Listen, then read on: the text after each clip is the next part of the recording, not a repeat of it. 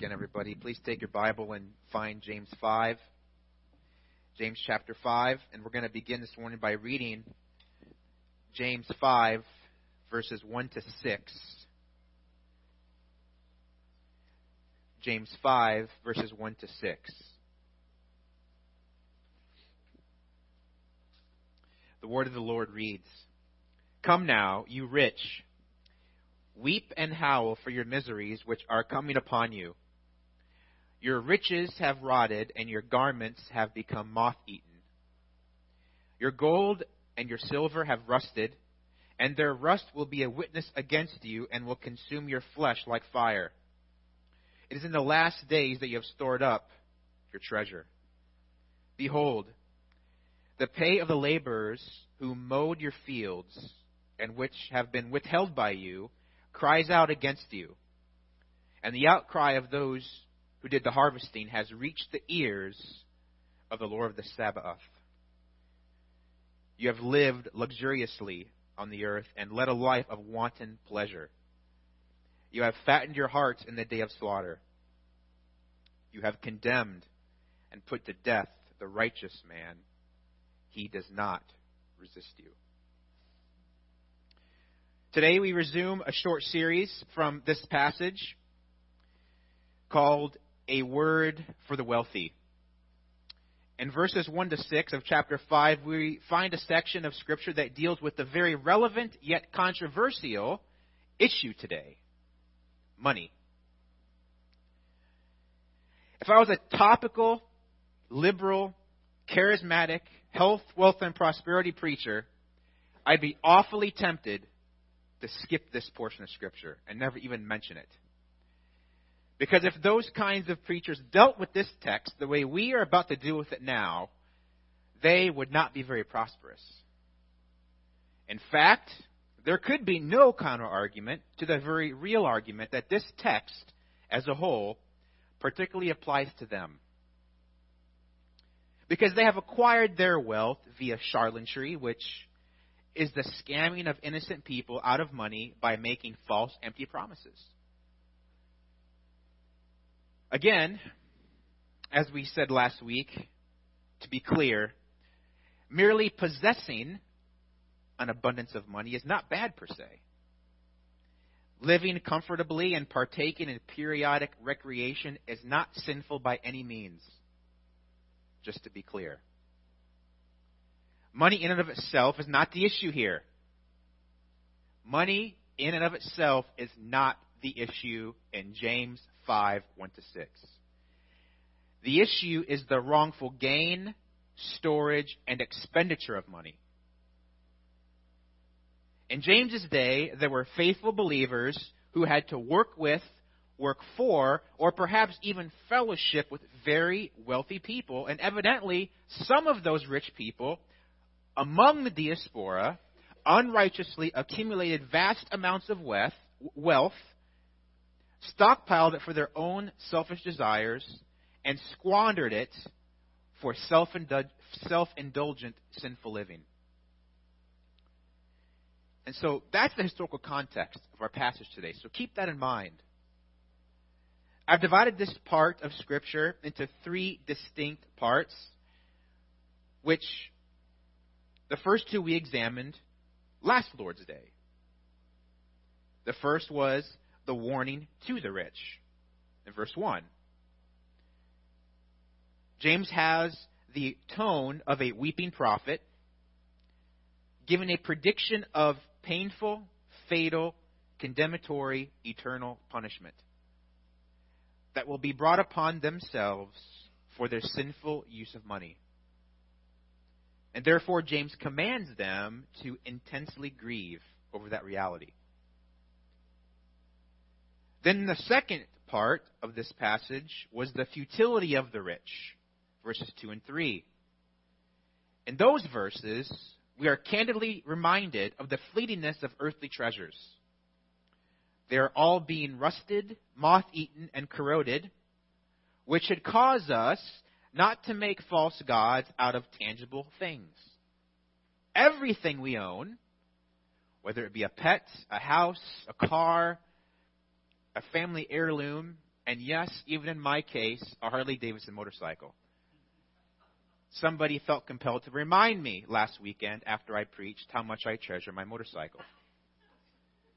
But even that, I'll confess, as much as I do value my big boy toy, I don't idolize it.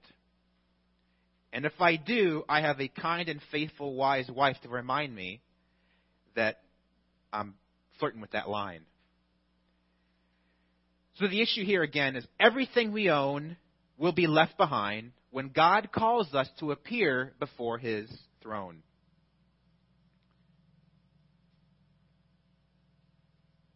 Now we will examine the third part of this section of Scripture aimed at the rich, which is the accusations against the rich. First, again, we saw the warning to the rich, the futility of the rich, and now the accusations against the rich, verses 4 to 6. These accusations, at the very least, should be taken from us as cautions at the present time. Because we live in a culture where we all live with plenty. As Christians, we all must constantly remind ourselves that whatever riches we have accumulated are temporary, and we cannot hold on to them forever. And again, to be crystal clear regarding the main point of the series, is that it's God's will to use your wealth for good. The wealth you have is not to be used in this way. Should not be uselessly hoarded, unjustly gained, self-indulgently, self-indulgently spent, or ruthlessly acquired. If a person's wealth is handled in those sinful ways, the things we see in James 5, 4 to 6 will become evident in their character. In other words, they, like the rich, unjust rich among the diaspora, can be legitimately guilty of corruption, self indulgence, gluttony, and injustice. Those are the four accusations that we see in this text here. We'll unpack those today. Beginning with the guilt of corruption, which is the first accusation James levels at the unrighteous rich, the guilt of corruption. Let's read verse 4 again. James says, Behold, the pay of the laborers who mowed your fields and which has been withheld by you cries out against you, and the outcry of those who did the harvesting has reached the ears of the Lord of the Sabaoth. Now, some argue that the word you see translated withheld in the NASB is better rendered as defraud. And perhaps maybe your translation says defraud. I would agree that that is the best way to say it because the Greek word literally means to deprive from. Now, if you're depriving someone of something, you are withholding something from them that's rightfully theirs, right? So James is talking about the corruption of the rich landowners that was evidenced by their cheating their workers out of the wages they, deserved. We also know that God has never been pleased with foremen who deny their laborers or employees their earnings. Again, this verse carries an extremely heavy Old Testament tone. Malachi 3 verse 5 says, So I will come near to you for judgment. I will be quick to testify against sorcerers, adulterers, perjurers, and those who defraud laborers of their wages, says the Lord Almighty. Leviticus 19:13. Do not defraud your neighbor or rob him. Do not hold back the wages of a hired man overnight. Also note Deuteronomy 24 verses 14 to 15. Do not take advantage of a hired man who is poor and needy, whether he is a brother Israelite or an alien living in one of your own towns. Pay him the wages each day before sunset because he is poor and counting on it. Otherwise, he may cry out to the Lord against you, and you will be guilty of sin.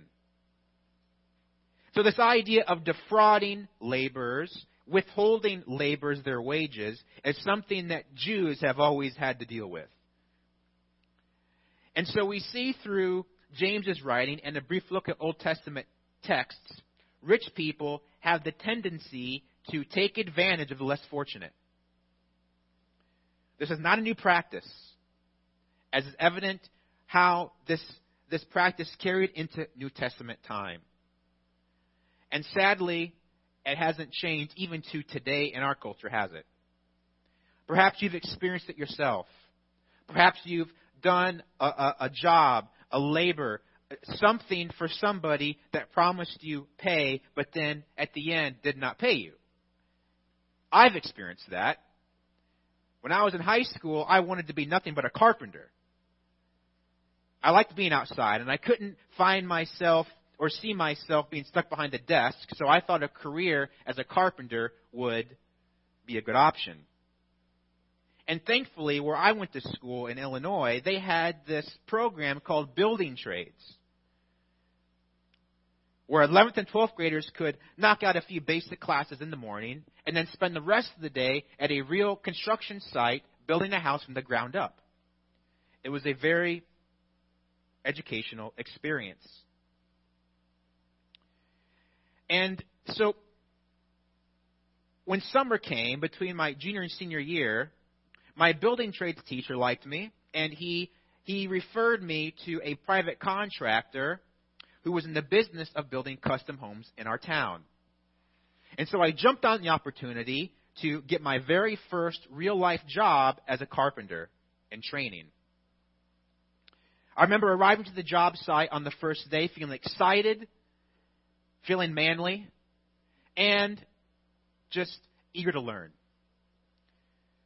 But when I got there, what I actually experienced was not at all what I expected. What I expected was be ta- to be taken under the wing of a skilled, professional, seasoned tradesman and be shown the ropes of the construction, construction industry. Instead, what I experienced was the demeaning and harsh, unprofessional, foul mouthed treatment of a corrupt criminal.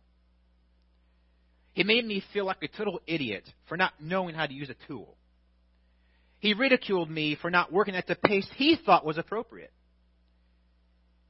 He had very little interest in actually training me how to frame a home.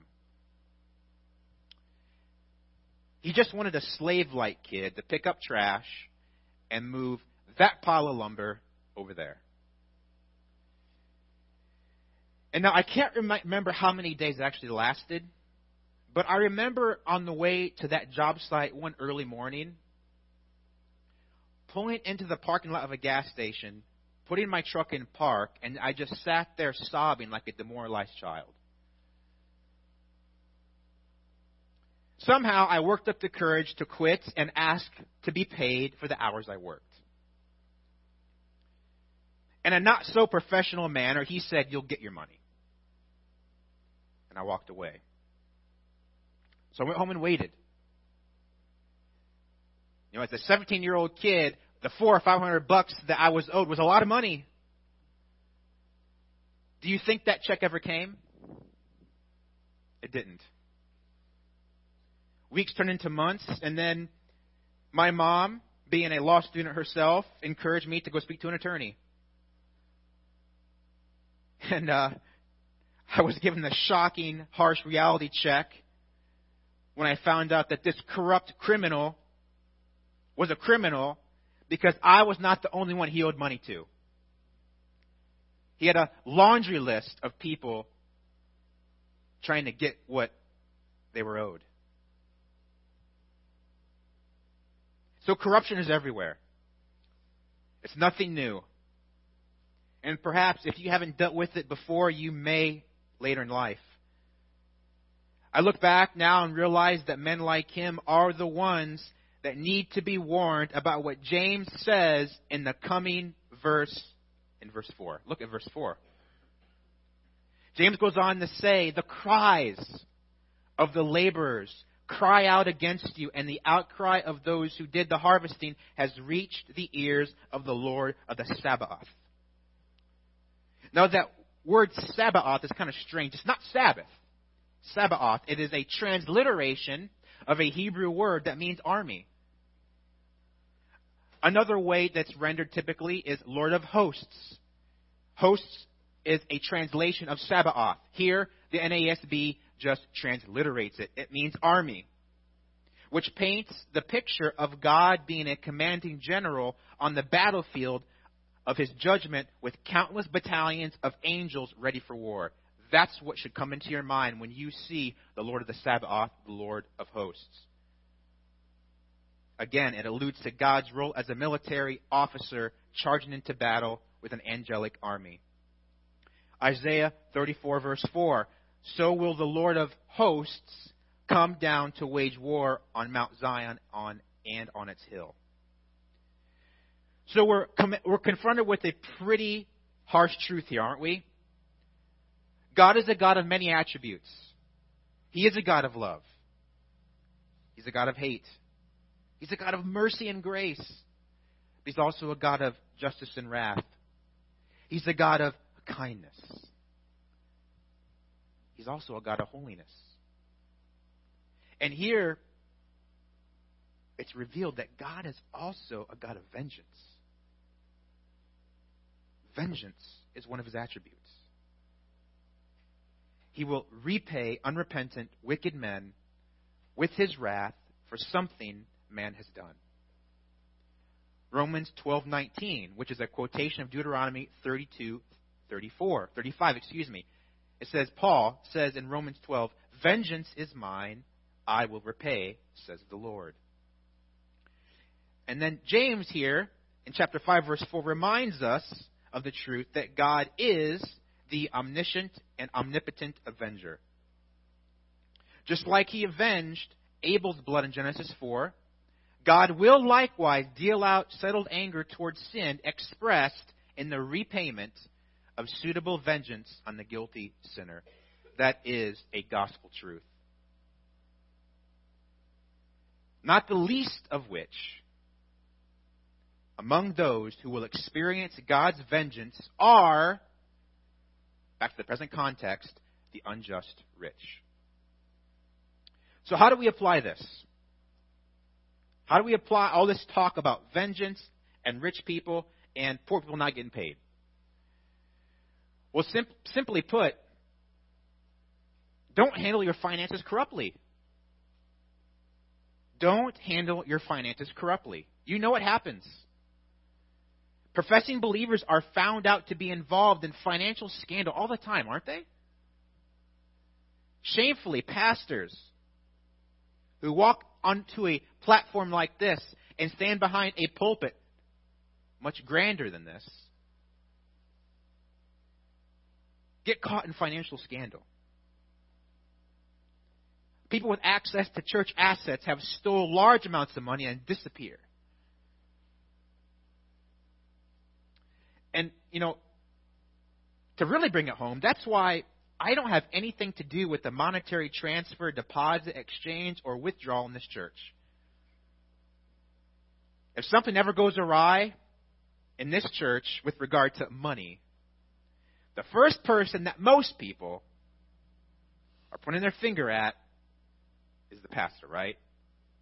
The only full time guy. But not SVBC. if something goes wrong with the money, don't come after me because I ain't touching it.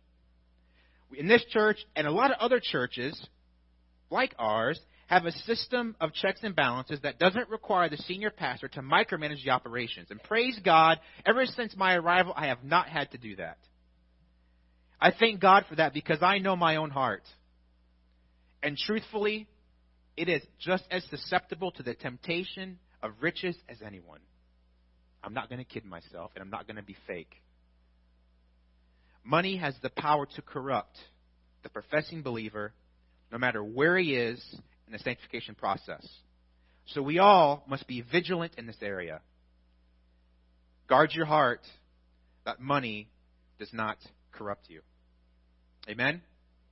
The second accusation that James levels at the unrighteous rich is the guilt of self indulgence. They were guilty of corruption, and now we see in verse 5 they are also guilty of self indulgence. Look at the second part of verse 5. It says, You lived luxuriously on the earth and led a life of wanton pleasure. So James here uses two verbs to depict sinful, self indulgent lifestyle. The first, to live luxuriously, is not always used negatively in the Bible. Because I've tried to make clear in this series, living in quiet comfort is not bad. So don't feel guilty for that. But the context, in this context, luxurious living has to do with living that leads to debauchery when a person becomes consumed with the uncontrollable pursuit of pleasure. A life without self denial and self control soon becomes self indulgence in every area. The second verb that James uses, to live a life of wanton pleasure, is more exclusively negative. It carries the idea of self indulgence in eating and drinking. And its only other biblical occurrence is in 1 Timothy 5, verse 6, where Paul wrote, But the widow who lives for pleasure, who lives for pleasure, is dead even while she lives. And then Ezekiel 16:49 where the people of Sodom are condemned for being overfed and unconcerned for not helping the rich or excuse me for not helping the poor and needy. So these two verses put together is simply intended to emphasize the immense degree of idolatrous extravagant living that the wealthy landowners exhibited. And so think of the wealthy people in our day who all they do is eat and drink the best money can buy on a continual basis at the expense of their employees' hard work. Important qualifier there. That's the kind of rich people that James is talking about in this whole section. And now, for a moment, I want to draw your attention to an easily overlooked phrase in verse 5 on the earth. Those three little words contributes to these negative connotations, suggesting a contrast between the pleasures of the unrighteous rich have enjoyed on this present life on earth and the torment that awaits them in eternity. A very similar nuance occurs in Abraham's words to the rich man in Jesus' parable in Luke 16, verse 25. Jesus said, speaking on behalf of Abraham in his parable, Son, remember that in your lifetime you received your good things, while Lazarus received bad things. But now he is comforted here, and you are in agony. So again, we see through the teaching of Christ that often the unrighteous rich, though they experience unceasing pleasure now, will experience unceasing pain and torment later. Again, it's not wrong to enjoy the pleasure of this world. It's not wrong to eat a steak dinner. It's not wrong to own a Harley Davidson. It's not wrong to go to the spa. And my wife says, Praise the Lord, amen, right? But it is wrong to live for living in luxury. Does that make sense? It's wrong to live for living in luxury. And you know that you're living for living in wanton pleasure if you honestly couldn't function in life without the spa? What if you lost your job and had to sell your home and move into a small apartment? How would that affect you? What if you had to sell your car and take public transportation? Or even worse, walk or ride a bike? What if you couldn't afford to shop at Costco anymore? You know, that's a privilege, right? The majority of people, though it might not appear that way in Issaquah, the majority of people in America cannot afford to go to Costco and spend 200 bucks on five things. Growing up, we never went to Costco. I even know what Costco was when I moved here. That's, we have to remember that. If you couldn't afford to shop at Costco, how would that affect you? If you had to, you know, just go to Safeway once a week and spend a hundred bucks on the basic necessities. That's how I grew up. If you had to, would you experience a crisis of faith and feel overwhelmed with depression over the loss of those luxurious things? If so, then you have to wonder am I really living to live in luxury rather than living for Christ? It's something to think about as we deal with James's second stern accusation against the unrighteous rich.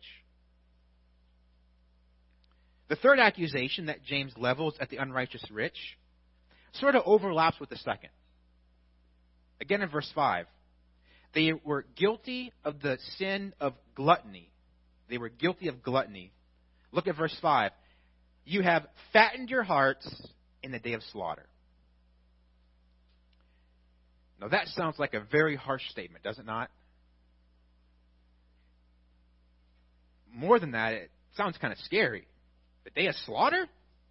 What does that mean? Well, first of all, we need to think about what it means to fatten the heart. And then we need to find out what the day of slaughter is, okay? So first, we need to see that to fatten the heart, it's, it's simply a metaphor which is intended to create the image in our mind of an animal that exists to eat, to get fat as possible, so that will produce the highest amount of meat as possible. For example, a cow or a turkey, or whatever animal bred for human consumption.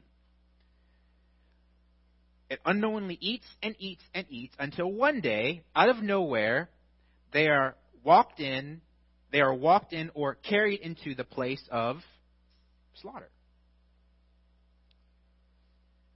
One summer, I worked at a turkey farm. And it's just amazing to observe these creatures do nothing but walk around and eat. And then one day we showed up, put them all in a cart, and hauled them off to the processing place where we butchered them. So the image here is one of a man who is totally and wholeheartedly distracted with worldly pleasure to the point of bird brained ignorance.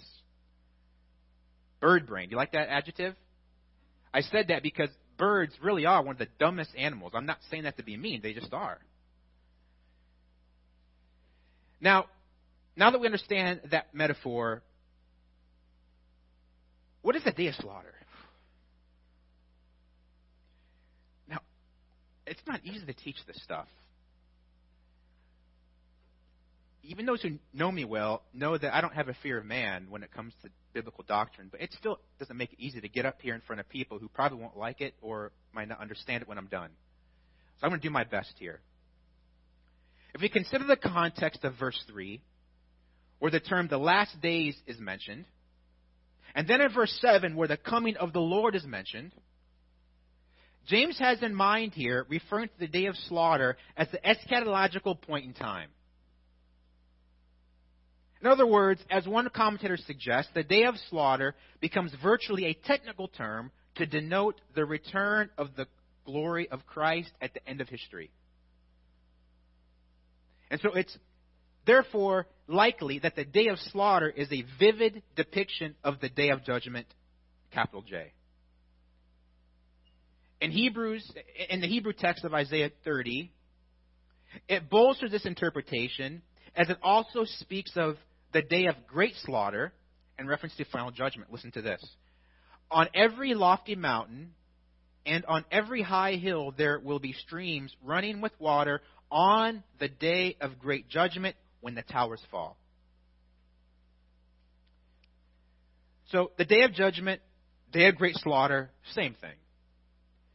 But now to use more common and familiar language, okay? Hopefully to help you understand this more precisely.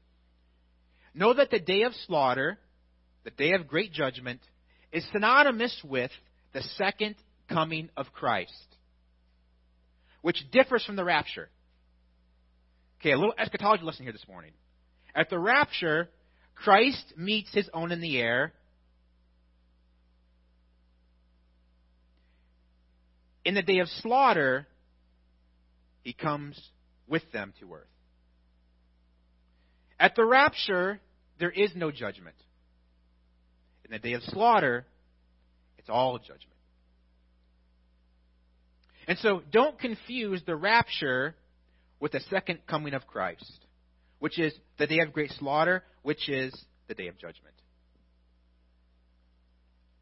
We read a detailed account of what will take place on the day of slaughter, the second coming of Christ in Revelation 19. But time does not permit me to ask you to turn there, so I would encourage you to read it later, especially if you haven't read it in a long time. Revelation 19. Now, the main point that James is getting at in this latter accusation in verse 5 is this.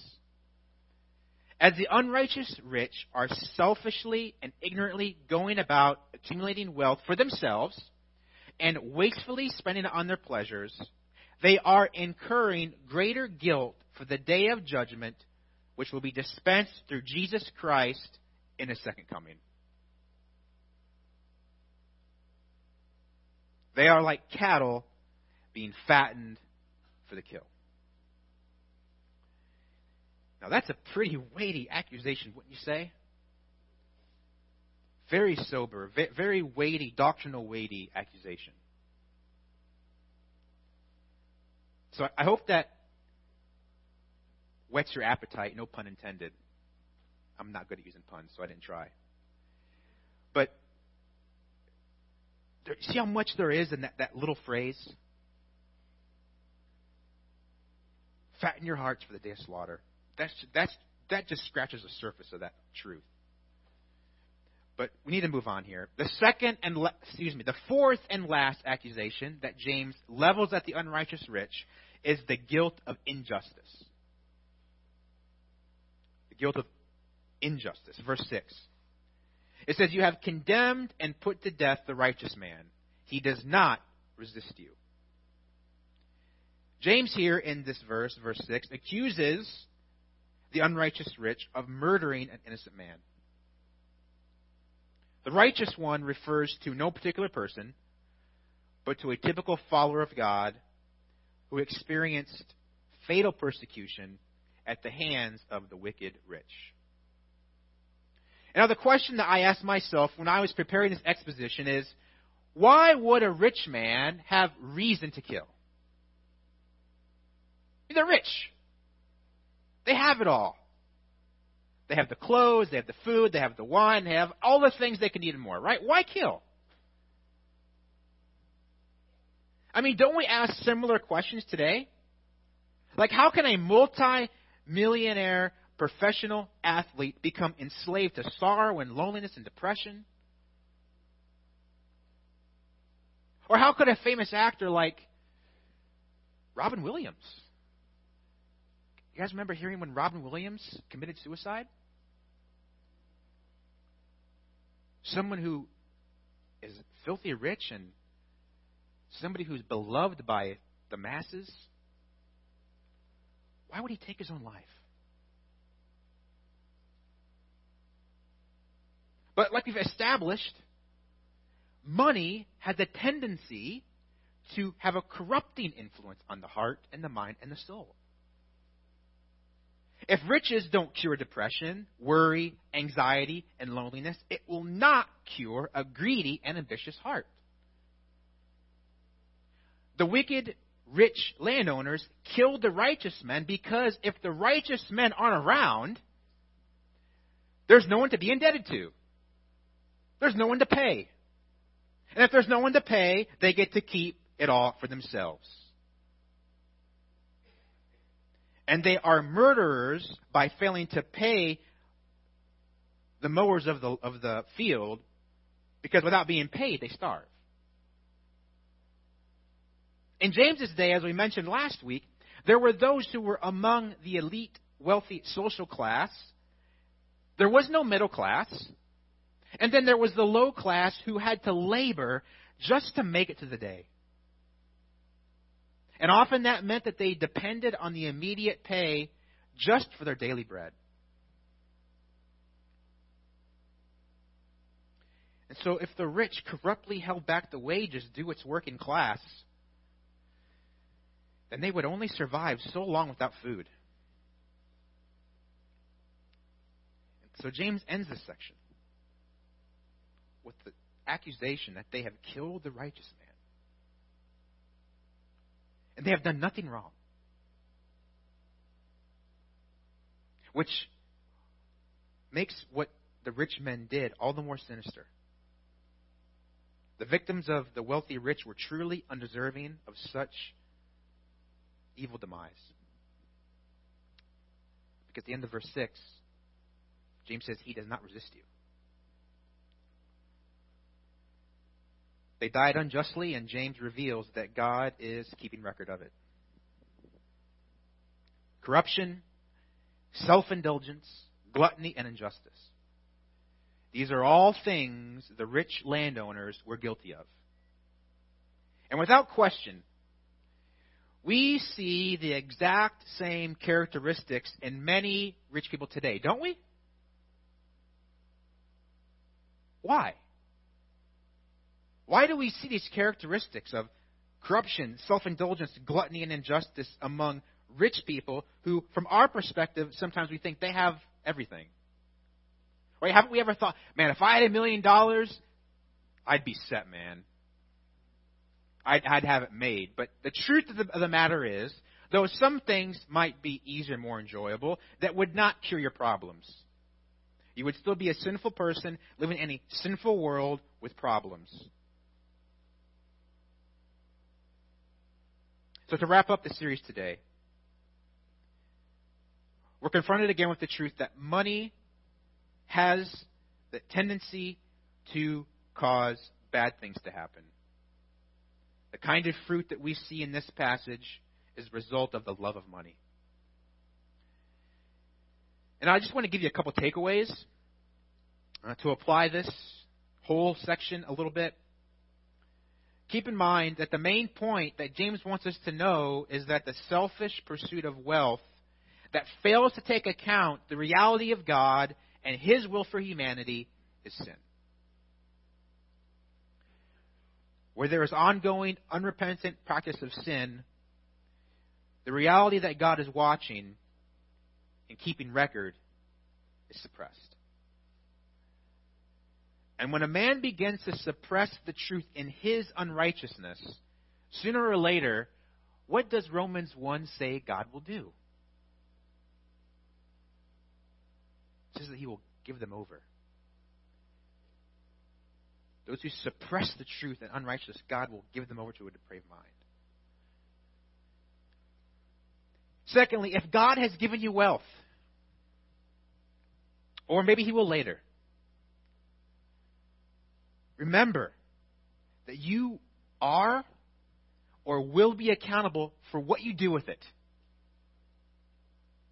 As we've seen clearly in this text, the abundance of money has the tendency to corrupt people and enslave people ultimately. The rich people can become consumed with saving money, hoarding materials that will never be used, and spending it on the pleasures of the flesh for life.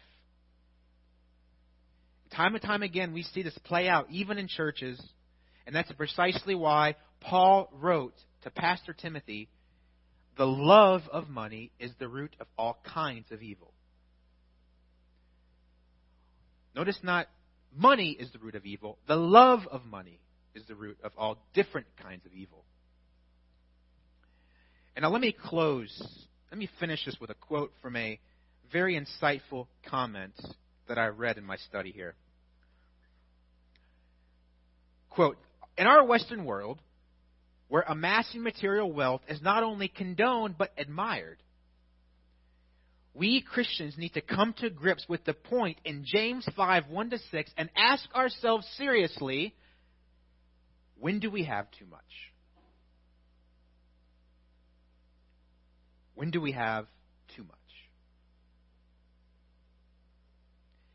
Father, thank you so much for your time. Thank you so much for giving us the opportunity to assemble and be confronted with these fundamental truths. We're blessed to live in a country and a culture where we don't have to depend on our daily wage to eat. We live in a culture that does not allow employee, employers and masters to deprive us of our wages. And so there's a sense in which it's hard for us to comprehend what, you've said through James here. But we do know that money can corrupt our hearts. Money can be a source of extreme tension and division. So I pray that we at SVBC will love you far more than we love money.